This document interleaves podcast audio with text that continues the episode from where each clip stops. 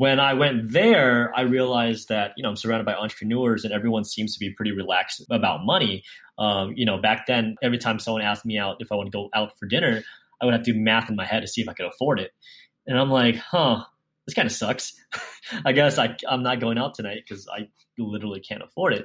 And I'm like, all these people seem pretty relaxed about, you know, what they do. I'm I'm working pretty hard over here. And so I, I'm like, all right, maybe I want to start a business.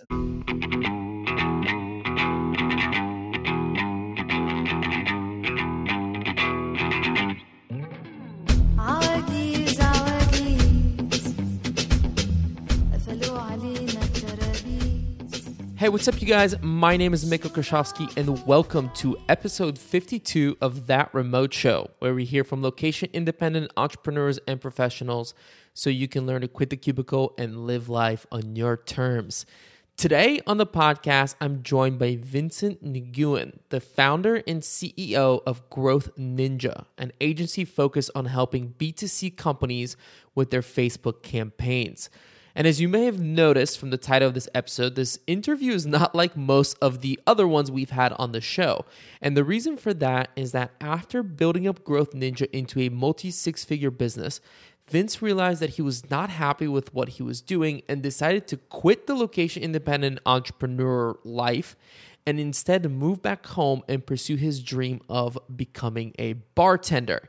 And during this interview, we talked about how Vince discovered the online business world and how he landed his first remote job with Empire Flippers, how he built up his online business in just a few short years, and why after doing all of that and finding the success that many dream of, he decided that a life as a bartender was what he really wanted to pursue. I'm super, super happy uh, and thankful to have had Vince on the show because I think a lot of the content online about the location-independent scene and even a lot of the content that I make uh, about that scene makes it seem like this path, this lifestyle is what everyone's dream should be. And that's simply not true. And I think that's something that we need to talk about more and cover the entire gamut of possibilities. Uh, so like I said, I'm super happy to have had Vince on here to talk about his thoughts and his feelings as he was able to succeed in creating the lifestyle that many of us dream of. And then his thoughts about it afterwards and why he eventually decided to go back home and become a bartender, which is super awesome uh, in its own right. Bartending, I think, is so cool. Uh, so you guys, you can find the full show notes and resources mentioned during the interview over at thatremotelife.com forward slash episode 52. That's episode all spelled out, followed by the number fifty-two. All right, you guys, without further ado, let's jump into this awesome conversation with Vince Nguyen. All right, well, Vince, welcome to the show, man. How are you doing? Thank you for uh, taking the time to be here. I'm doing good, man. How are you? I'm good. Just trying to, you know, stay sane during all this uh, COVID stuff going on. Um, I wasn't going to bring it up, man. I was going to say the exact same thing, but I'm not sure you wanted to take it there. Yeah, you know, it is.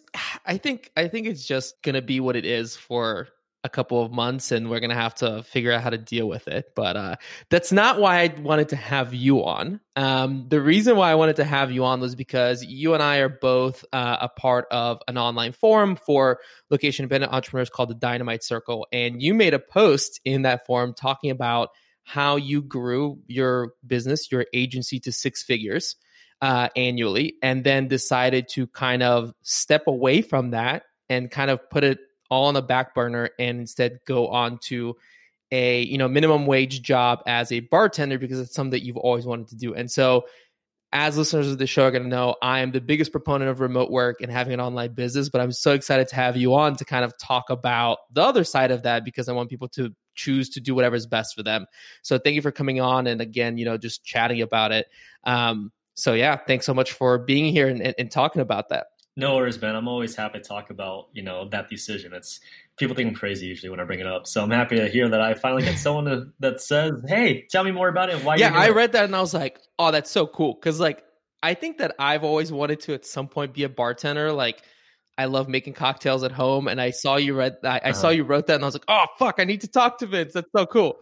Um, so, you know, in order to before we get to that part of the story, Uh, I really want to learn how you actually got into the remote world in the first place, because um, I heard that you used to work for Empire Flippers, which is one of my favorite companies. Um, I've had Justin on the show from Empire Flippers uh, before. So tell me, how did you get involved in this whole world, and how did you end up working for Empire Flippers, and what were you doing for them? So when I was still in high school, I was a very terrible student. I was literally afraid that I'm going to be homeless when I'm an adult. Like, I'm not even joking. I was so far behind on a lot of subjects like math and stuff. I really only got by thanks to cheating. um, most of my friends cheated in high school, I think. We would have friends as T As and stuff. And yeah, it was whole, it was a whole thing. And so I was like, oh my God, I'm not going to be able to retain anything throughout high school. I'm definitely not going to finish college. Um, I kind of resigned myself to like, all right, I'm just a crap student and I'm not going to have a good future. But I... that fear, I think, made me a little anti-college for myself, because I'm like, oh, well, if I'm not going to be a good student, then like, why even go to college? And so I did community college instead, because I didn't want to spend a ton of money going to university, especially out of state, because I had just moved from California to Arizona after I graduated high school. And if I wasn't sure I was going to get a degree and pass, why spend all that money? So I did community college. I did it for three semesters before I dropped out. And I dropped out because during my time in college, I would work on side projects. I would take internships, trying to soul search a little bit and figure out what I wanted to do, because I didn't even know what I wanted to do. I had no direction. I had no idea, not even the most vague idea of like where I wanted to be. And so I would do all these things and nothing really clicked. But I did have this blog called Self Stereo, which is a personal development website I started in twenty thirteen. Um, And that got a bit of traction. I met a lot of cool people, influencers and stuff like that. And then one day I was just on Twitter, oddly enough, because I'm never on Twitter. But for one day I just was. And I saw a tweet by a guy named Sean Ogle. And it said, best opportunity I've seen in a while, I think verbatim. And it linked to a job posting by Empire Flippers. They were looking for a marketing apprentice. And I was like, okay, that sounds interesting. So I take a look. The website looked sketchy at the time, which they'll... Justin and Joe will agree with, you know, they had this big redesign shortly after I came on board. But as sketchy as the website looked and as too good as it seemed, I was really intrigued. And so I did a lot of research on Empire Flippers, on Justin and Joe. I listened to other podcasts. I made sure they were legit and not organ stealers. And I basically worked to to get it. I um my angle was, okay, I at the time I was nineteen. I'm like, I'm just this kid with no work experience, no direction, and I'm a terrible learner, but I'm going to really try my best to stand out from all the other applicants. And so what I did was I, I reached out to a bunch of influencers, like dozens of them, asking if they could record a video for me, saying I reached out and connected, because part of the job requirement was you need to be a good connector, you need to be good at cold outreach, and, and other words I had to Google to figure out what it meant. And so I got a bunch of them to agree, people who didn't even know me, to just record a short video. I put it all together, and then I talked a little bit in there about myself and sent it into them. And that caught their attention, and then I just interviewed. And and I would literally like interview around my class schedules. So I'm like, okay, I have a gap between like philosophy one oh one and like biology. So I'm going to try to rent like a, well, not rent, but like take an hour out of the conference room on campus and take the calls. So I'd literally run from classes straight to the conference room, take the interviews, be like, okay, when's the next interview? Sweet. Let's see, I have classes. All right, cool. Yeah, how about this time? And I think I even took a call outdoors in like the common areas, because there were no conference rooms. And so I got the I got the job. I told my family, my dad's side of the family, that I was dropping out of college for a little bit. I told my mom's side of the family that I was going to take online classes. I drop out of college. I moved to the Philippines. I lived with Justin for like half a year, and uh, eventually I become the marketing director. And I uh, I spent a year at Empire Flippers before I finally leave in uh, January or December twenty fourteen, and then I start my own business in January twenty fifteen. So a little bit over five years it's, ago. It's really crazy listening to your story, because we have like almost identical stories. I went to college, dropped out after two years because I was like, this isn't gonna work. The only difference is that it seems like you kind of had your shit together way better than I did. Um, and so with that, like, because when I dropped out, I was like, I don't know what I'm going to do. Um, I'm just kind of going to mm-hmm. have to figure it out. But I, I'm curious, because I went through the same process. Um, what is your parents and your family think about the fact that you were, you know, you kind of told them two different things, it sounds like.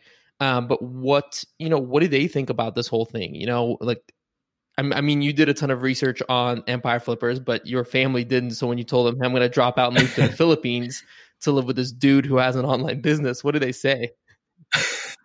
Oh, back then. Um, you know, it's funny because my family, if you ask them now, they're very revisionist. My dad will say, oh, yeah, I knew you were crushing it and that you knew what you were doing. No, that's not true. Back then, he was very much like, what are you talking about? You're going to go to college and this and that. I remember we had an argument a while back in twenty twelve, thirteen, because I saw, I learned about the Disney college program. And for people who don't know what that is, uh, from what I remember, at least, you work at Disney and you also take classes, I guess, there, and you take, you get college credit for it and whatever. So you're living in Disneyland essentially while working and studying.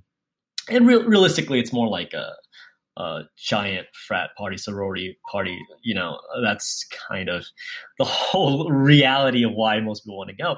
But my family didn't know that. But I told my dad, hey, I, I just applied for this thing. Um, just letting you know, blah, blah, blah. He's like, what do you mean? What about school? I'm like, well, you know, I'll, maybe I'll pause that or pick it up later. He's like, oh, so you're not asking me, you're telling me. I'm like, well, if you put it that way, yeah, I guess I am kind of telling you. Like, I'm telling you, if I get this, I'm going to go. Like, I'm not asking for, for permission. So it, it was always like, I wanted to do something, but my family wanted other things for me. It was always finish college.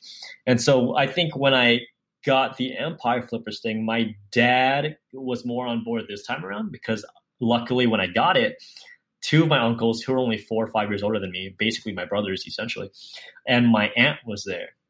So my dad was still sleeping. We're all at his house for whatever reason, hanging out. And I told them, hey, guys, here's the deal. I just got this job. It's going to be in the Philippines. Um, super great opportunity. I listened to a ton of their podcasts, did research. These guys are legit. Here's where I think this could lead me eventually. Like, do you guys have my back? When I tell my dad, I think if it was just me and my dad, he'd probably be more upset. But my dad woke up, I, I give him the same spiel, and my uncle and aunt, my uncles and aunt were like, yeah, this sounds great. Um, I think it's going to be good. So my dad's like, all right, cool. What are you going to tell your mom? I'm like, well, I'm going to tell her that I'm taking online classes. He's like, are you taking online classes? No, nope. Of course not, Dad. What the heck? Well, I take online classes. She's like, all right, whatever. So my dad wasn't super on board, but a couple years ago when I bought him, um, I forgot what I got him for Christmas, but his friend was over there and he was, he and I were just chatting. He's all like, yeah, man, this reminds me of when you first got that job in the Philippines, bro. Like, you sent your dad that nice bottle of whiskey. And I remember telling your dad, wow, man, Vince is killing it. And uh, he was proud of you, man. I'm like, you sure? Because from what I remember, he was pretty antsy back then. I, I had to lie to family a lot. But my dad was definitely more on board than my mom's side was. And my mom's side didn't even learn that I dropped out of college until, like, I don't know, three, two, three years later at the very least. Mm-hmm.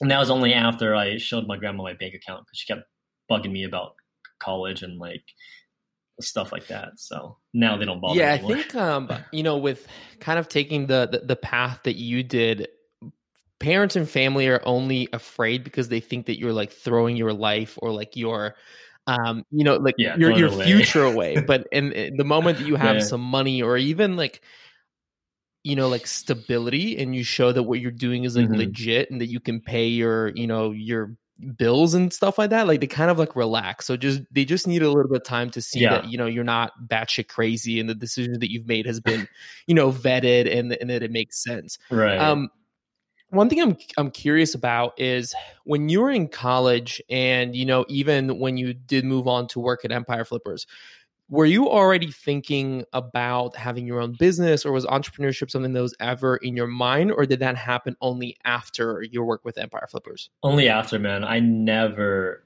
thought that I'd run a business of my own. That was never even, like, a thought process. Like, when I was trying to figure out what I wanted to do slash be, it was never, oh, what could I create, or what kind of business could I be a founder of? It was always like, oh, am I going to be a public relations specialist? I actually did internships for that. I also shadowed someone who did it at my school for a while. Um, could I be a mark- marketer for, you know, whatever? So it was never, like, something that I've always secretly wanted to do and one day become. But it only happened after I went to uh, one of Dynamite Circle's annual conference, D C B K K in Bangkok. Um, when I went there, I realized that, you know, I'm surrounded by entrepreneurs and everyone seems to be pretty relaxed about money. Um, you know, back then I wasn't making very much. Every time someone asked me out, if I want to go out for dinner, I would have to do math in my head to see if I could afford it. And I'm like, huh, this kind of sucks. I guess I, I'm not going out tonight because I literally can't afford it. And I'm like, all these people seem pretty relaxed about, you know, what they do. I'm I'm working pretty hard over here. And so I, I'm like, all right, maybe I want to start a business. And so I sat down with Justin, I think right before I flew out of Thailand and back to the States uh, for the first time since leaving the States. And I'm like, hey, man, here's where my head's at. And uh, he gave me some great advice. He said, you know, as a friend, I suggest, you know, you do the business on the side and you continue to work with us. That way you have a paycheck coming in. You don't have to worry about finances. And, but I knew myself. I'm like, well, that makes perfect sense on paper for like most people out there. But for me, I'm either all in or all out. And so it's either I'm all in on the business or else I won't be able to focus on doing the business. And I'm, or I, or I'm like a half-ass and I'm not doing it ever. And also the other part of that is if I'm not all into Empire Flippers, I'm not gonna be able to give them my best work anyway, because I'm thinking about the side project. Like I can't, I could probably multitask it, but it won't really be the same. So I just had to think about it for a little bit. And um, I figured, well, I don't really have that many expenses anyway, because I could just live with my dad. And so I decided, you know what? Yeah, I think I'm gonna go ahead and call it and um, and try to do this thing on my own. So I, I spent the first month or so living at my dad's and trying to build up the thing. And then my stepmom's um, parents move into my dad's and they're a little weird. So I actually move out. Fortunately, my aunt just got engaged at the time. And so she had a house right next to my grandparents on my dad's side of the family. And so I moved into there. I got the whole house to myself because she's been living with her fiance essentially. And all I had to do was pay the utilities, which came out to like a hundred, two hundred bucks a month. And um, I had about maybe a thousand bucks in my bank account. So I'm like, okay, I got five months runway, assuming I don't go out every night with my friends. Um, so luckily, a few months into it, I sent out my first invoice and I'm like, oh, shoot, there's potential here. So it worked out. But the first few months I was a little worried, but it ended up working out okay. The interesting thing about this is that, like I said, you and I have very similar journeys. Uh, we both dropped out of college. You know, we both kind of like moved into this world, but we did it in different ways. And this is something that if anybody's listening who is kind of just getting started, I think this is actually a really good thing for them to consider, because while I dropped out of college and immediately was like, I'm going to be an entrepreneur because it's what I've always wanted to do, and like do- like dove into testing different startups, what you did was you went out and worked with somebody and almost got some mentorship. And currently, you know, we're kind of the same age and your business is much more, you know, financially successful than mine is at the moment. And so this is something that's really interesting. And if anybody's listening who's just getting started and is kind of trying to make that decision of like, hey, should I just go out and start testing a whole bunch of uh, startups, or should I go work with somebody and almost like get a mentor? Uh, this is an interesting thing to consider, I think. Um, what would you say that you learned working with Empire Flippers that helped you then go on and start your own business afterwards? Like, what were those like key things that you were like, after a year of working with Empire Flippers, you were like, you know what, I have the confidence now to go out and, and do this on my own? Yeah, obviously I learned Facebook ads f- through that. Because um, that's what your business does at the moment, right? Right. That's what Growth Ninja does. We do Facebook ads. And so that was part of my skill set there, was trying to figure out how Facebook ads and get it to work for Empire Flippers. And so it, obviously without Empire Flippers, there'd be no Growth Ninja and there would be no Facebook ads for me. Um, but one of the more business mindset things I've always kept with me to this day is being really picky with who you work with, being very, you know, willing to walk away from money that's on the table if someone's a troubled customer, demands too much, you know, causes a lot of headaches.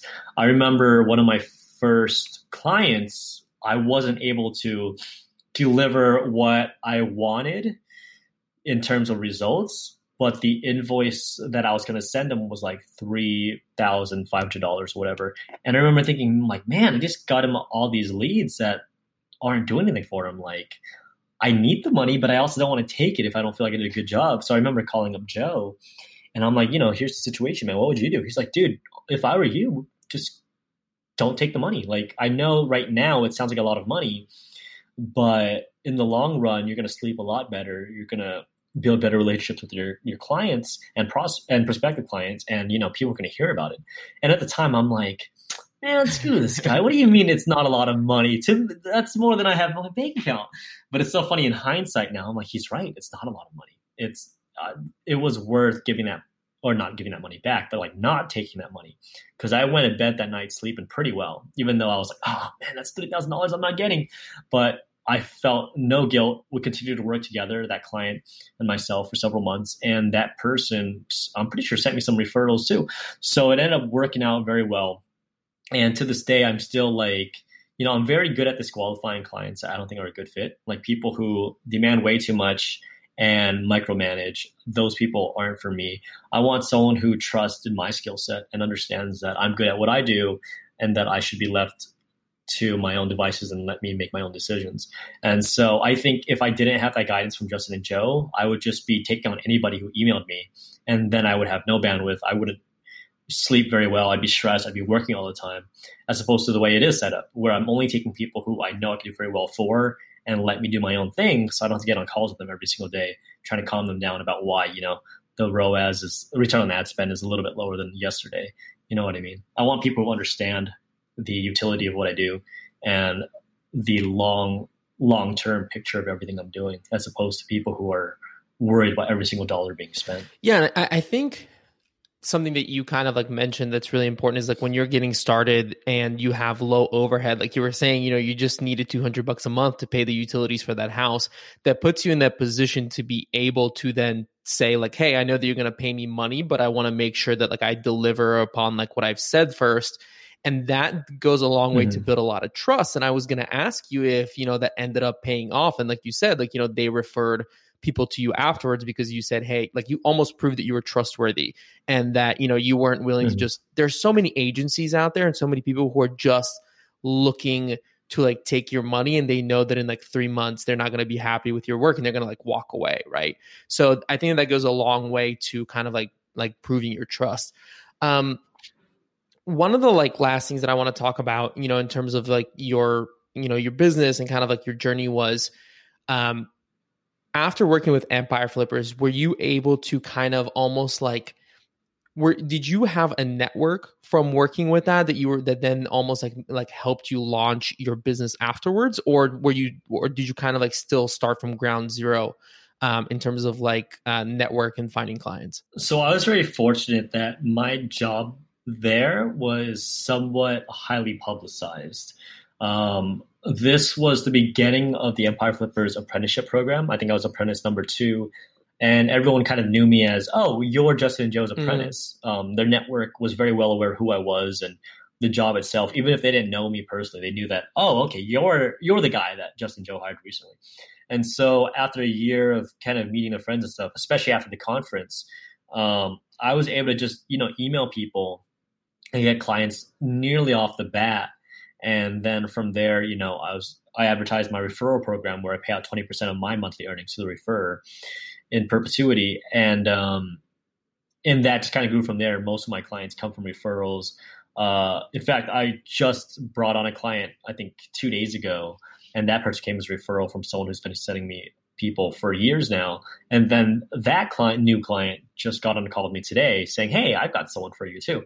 So like it just kind of grew from there. But the early days, I was very fortunate to have that network in place and be able to to take it from there. I, I think it's so funny that, you know, even though you run a Facebook, you know, agency, you would think that for your own business, you'd be doing Facebook ads. But I I work for an agency as well that we do marketing. And I know that like everyone that you talk to behind closed doors, you know, it's almost everybody's business's referrals, you know, even if what they mm-hmm. do for a living is build, you know, leads for their, for like other businesses behind closed doors. I think a lot of times it's like referrals, man, like that's what it is. Yeah. I think that's because, um, advertising for B two B services, business to business, is pretty tough. Like I personally don't do any B two B clients. It's just a tough nut to crack.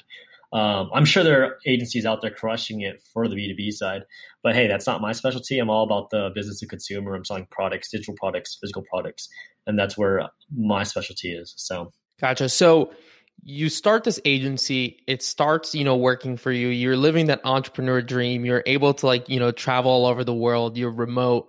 At what point did you start feeling like that wasn't the life that you wanted? And like, how did that transition then into you deciding to almost like walk away from that to pursue your dream of becoming a bartender? Uh, almost immediately, dude. Like, I remember, let's see, mid slash late twenty fifteen, I was having thoughts about writing some book and like stopping Facebook ads because it's it was boring. Um, and like, I also kept getting homesick every time I left Arizona. But I would leave anyway and do this traveling stuff because it was almost an obligation where I'm like, well, I'm young. I'm in my twenties. Um, I should be traveling, so I will.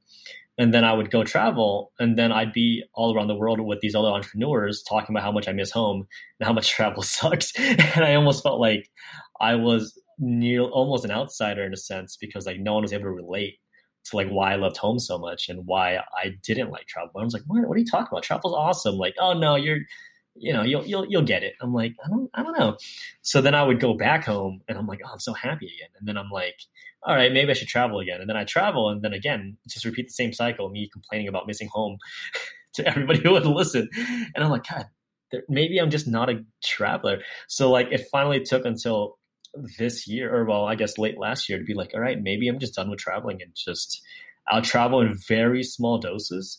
Um, if that even, but Arizona's where I want to be. Cause dude, here's what, here's what ends up happening is I miss all the big moments while I'm gone with my friends. Right. Cause like I have a lot of friends in Arizona, and for most of my, actually, yeah, pretty much all of my best friends, I've missed all of their birthdays with the exception of a few. Like I have friends who have, I've considered some of my closest friends for the last four years. I've missed all four birthdays, every single one, because I was out of town somewhere. And I'm like, well, I'm in my mid twenties now. Some of my friends are late twenties, getting married, or at least thinking about getting married, some of them. And I'm like, I don't want to miss all that. Like I left two days after two of my great friends who I now live with also uh, got married last year. I went, I was fortunate to be able to be part of their wedding as a groomsman. And then I didn't get to celebrate their new marriage because I was literally gone two days later. And I'm like, I don't want to keep being that guy who just pops in and out at his own convenience and like screw everybody else. It's like, no, I want to be a part of this. I want my life to be here and not put it on pause every time I leave out of obligation that I should be traveling. And I, you know, I don't want to throw shade at anybody, but I feel like a big part of why a lot of people don't relate to that aspect of my life is because a lot of people don't have friends where they came from. They they find their bonds and their friendships elsewhere in travel, and that's totally fine. But I crave a deeper connection outside of just business because I personally don't like talking about Facebook ads that much. Ask anybody in the D C who who has talked to me for more than ten minutes. They'll see my eyes glaze over if they talk about Facebook ads for more than a couple minutes.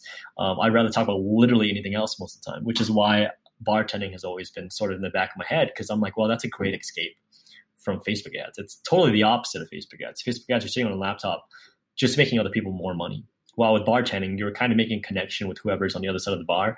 And also you're making a great drink. That's kind of a fun process in itself, but you're also out there in the real world, which is something that I like being, or at the very least the idea of it. Um, sitting in front of a laptop all day, it's just not for me. Like right now, all these people going crazy because of quarantine. Um, the even people who get away from home. Well, that's kind of how crazy I've been going for the last four or five years because of, you know, working in front of a laptop during the day, waiting for the evenings when people got off from work so I could actually hang out with them and get out of the house. So, yeah. Yeah, I understand that, man. I mean, like, you know, my fiance and I, we have a lot of conversations about like, how do we make sure that we keep our relationships here where we're from in Cincinnati alive and well, but then at the same time still scratch that itch that we have to to travel and to like see these new places. Mm-hmm. Um, and one of the things that like, you know, you even mentioned is like, you know, people start building up those relationships while they're abroad. Uh, and it's something that's really difficult, but that like you kind of need to work at. And now we have built up like a group of friends who do what we do, and that has made it easier to travel and to still ha- have those deep connections. But it's tough, man. You know, it's tough when like, oh, we're overlapping for two weeks in this country, and then you're leaving, you know, uh, this Saturday, and I'm leaving next Saturday, and right. like, when can we meet up? So I, I definitely understand that, and, and it's very hard. Um, and I think I, I might be wrong on this one, but I think Mark Manson, actually on the Empire Flippers podcast, talked about, I can't remember exactly how he worded it, but it was essentially like talking about how the tenth country that you visit as a traveler doesn't really impact you as much as the second country, yeah. right? And so maybe even that was for you where, you know, you traveled in the first like month of travel, you're like, holy shit, I'm in the Philippines and this is awesome and all yeah. this crazy stuff. But then afterwards, after like two years, like, all right, I, I get the gist here. I, I know yeah. what's going on. Yeah. So what I, like I was going to ask, like, why bartending? Like, why did you, and I know that you talked about how much you enjoyed the, you know, making that drink, but why not start another business that is kind of like scratches those those itches for you? Like, why go back into sort of like the regular employee workforce as opposed to then starting a local business, for example? Um, well, because starting local business is super difficult, and I know nothing about starting local business. So mm-hmm. I I think that if I had gone those routes, it would have been a lot of stress and headaches that I didn't want, as opposed to like, oh, this sounds like a fun challenge. Now, granted, um, I don't know if you've heard about this yet. I did get a bar back, not bartending, but bar back job at one of Phoenix's best cocktail lounges. And I actually quit after two shifts. Really? Did I did not know that. No, why? I, I quit after just two shifts. And funny enough, I just got the paycheck the other day for my the hardest one hundred eighty dollars I've ever made in my life. sixteen hours, the hardest sixteen hours I've ever worked for the hardest one hundred eighty dollars I've ever made. Um, well, so it turns out that the place I got is a lot busier than I would have ever expected because it's kind of a small place. So I'm like, oh, okay, so this should be fairly easy. But their Monday night was busier than what I expected the Friday nights to be. So everyone's like, wow. oh, this is so slow. It's great. I'm like, wait, this is slow? This okay, so I'm oh, and I'm working three p.m. to three a.m. on Friday night and Saturday night on my first week. All right, yep, yeah, okay, I could do this. And then after my second shift, I'm like, no, I can't, I can't do this. I, I, I don't want to work three p.m. to three a.m. because then I, I I'm gonna miss out on hanging out with my friends. I'm gonna be sleeping during the day, and not be able to see my friends at night. That's no, that's that's a non-starter for me. So obviously, I should have known that going in. But when you put all these together, and I was actually in the thick of it, I'm like, this isn't what I want at all. Like, what I want is to be a bartender for like a place that lets me work part time during the day, and like have at most like six or eight people I have to worry about, like at most.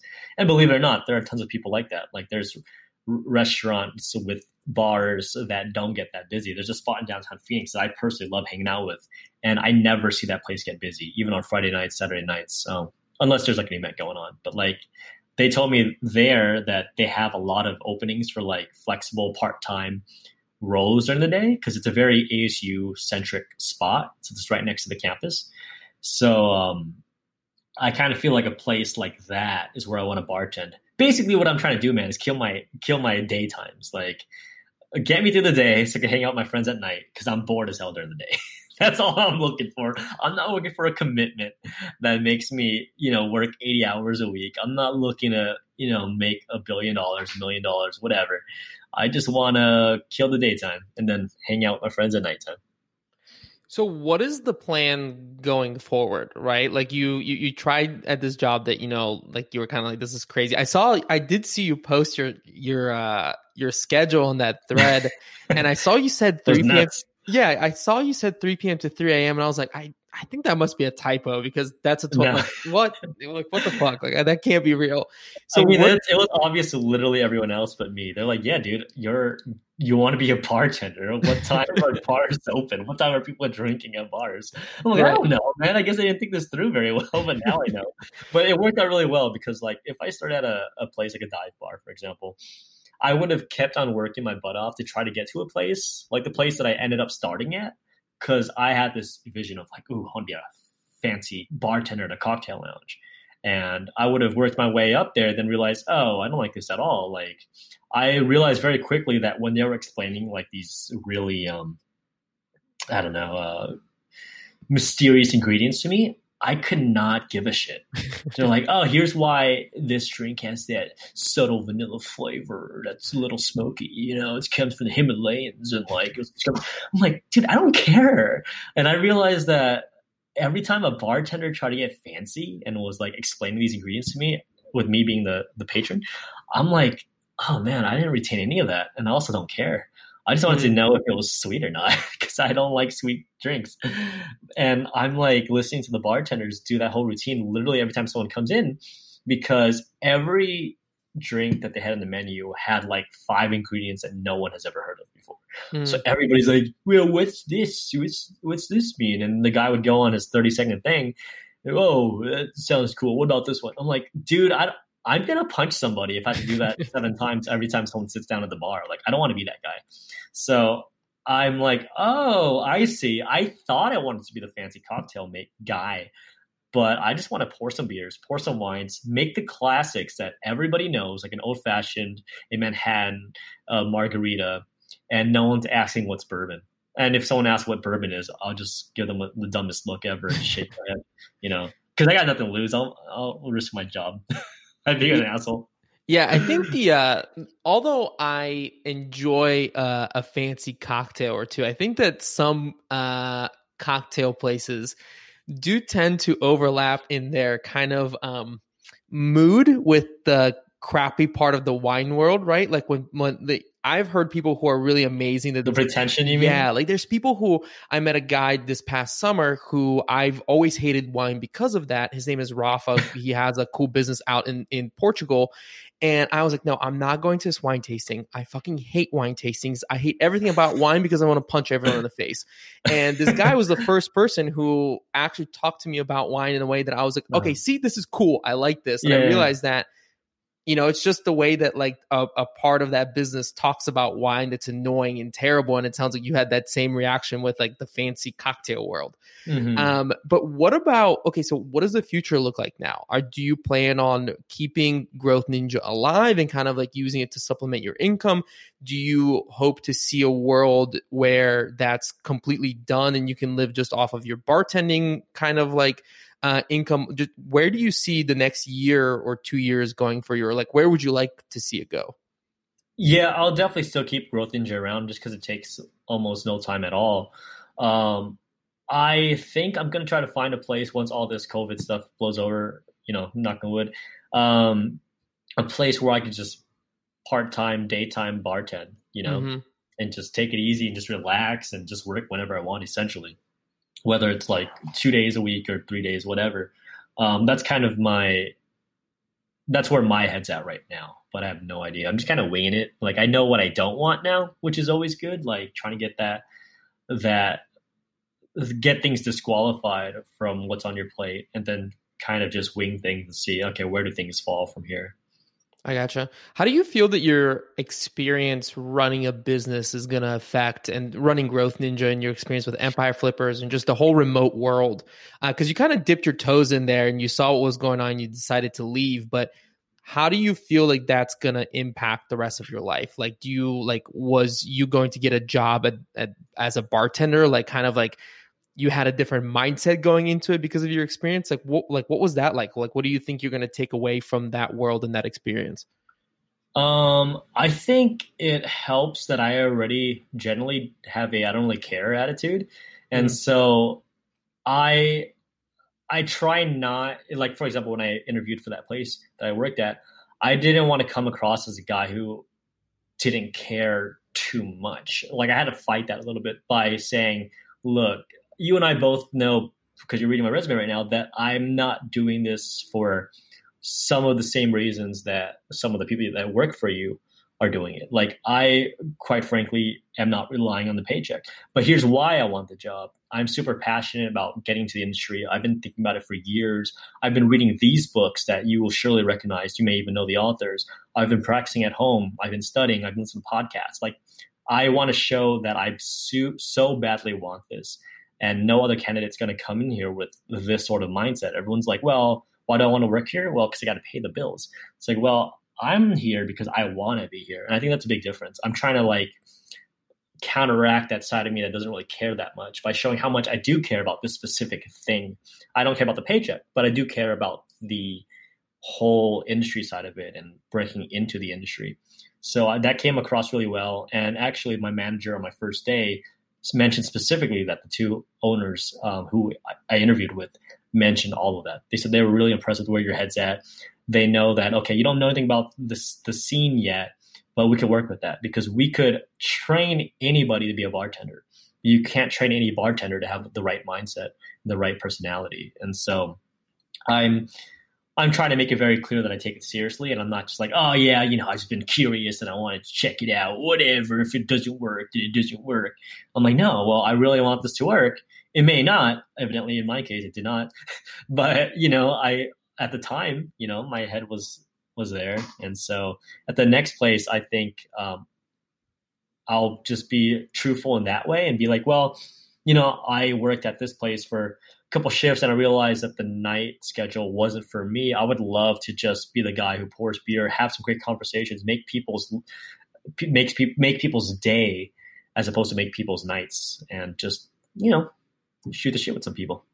Yeah. How did uh how did people react to your resume? Like, did you um how much did you share on that resume? Like, like I'm I'm just kind of curious because I'm trying to imagine a you know like a bar manager seeing what you've been able to do on a resume. Kind of like, why are you getting this job? Like, did you kind of have any of those conversations with managers?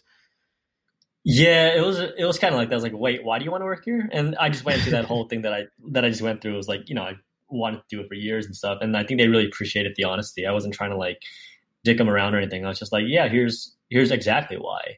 Um, I, I think that they were very quick to move on from that. They're like, oh, okay, cool. Well, are you good at multitasking? And like, it, it mm-hmm. wasn't even, they weren't asking me questions related to bartending. They were asking questions about like, how did I handle stress and anxiety? Was I a good multitasker? Can I move quickly? Can I learn quickly? Um, and stuff like that. So they were, I could tell from the way they were asking those questions that they're just looking for someone that they could really teach. And that was kind of like Empire Flippers too. I had no experience in digital marketing when I worked for them outside of what I was doing for my blog. But I made it clear that I'm super eager to learn. I'm super interested in trying to figure it out. And I know that since I know nothing, then just feed me all the information and I'll see what I can retain and, and spit back out. Yeah. In a really interesting way, you've been able to create like what the four-hour work week by, you know, by Tim Ferriss, kind of like the Bible of this whole movement, talks about the entire time, which is to create a muse. Like, you created a business that allows you to not work a lot of hours and allows you to spend a bulk of your hours to pursue the thing that you really want to do, which in your case is, you know, kind of like dipping your toes in the bartending world and seeing what you like. And it, it's really cool that in in a, in a crazy way, you've been able to kind of achieve exactly that as a business that allows you to not have to go take jobs that you don't want to, mm-hmm. uh, but you can now be picky and kind of enjoy your day and and, and find something that you really like doing um, you know, during the day. So that's awesome. And uh, congratulations to that. And I'm, and I'm super excited to kind of follow your journey and, and, and see where you go from here, man. So um, thank you so much for coming on the podcast. I really appreciate it. Like I said, I don't have a lot of people that have had your experience and who have kind of like turned in, you know, have gone a different route. So I really appreciate you telling the other side of the story. Um, anything that you want to mention before we kind of sign off? Do you, like, anywhere that you want to send people, follow you on Instagram or anything like that? Uh, no, not really, to be honest. I mean, if you want, you can check out growth ninja dot com. Um, I don't really use Twitter. I don't have Instagram. So there's nowhere to really follow me, to be honest. Um, yeah. I just want to say thanks for having me on here and letting me share this side of the story, because it's always fun to talk about. Yeah, of course. And uh, what bar are you going to be working at now so that maybe people can swing by and visit and buy a beer from you and give you a, a nice tip while you're working there? Uh, who knows, man? By the time this COVID's over, who knows if the spot I have my eyes on is going to even be open anymore, to be honest. I don't want to end on a dark note, but that's kind of... I feel you, man. Yeah. Well, cool, man. Thank you so much for coming by again. I really appreciate it. And uh, all the best, and stay safe and, and stay healthy. Thanks, man. You too.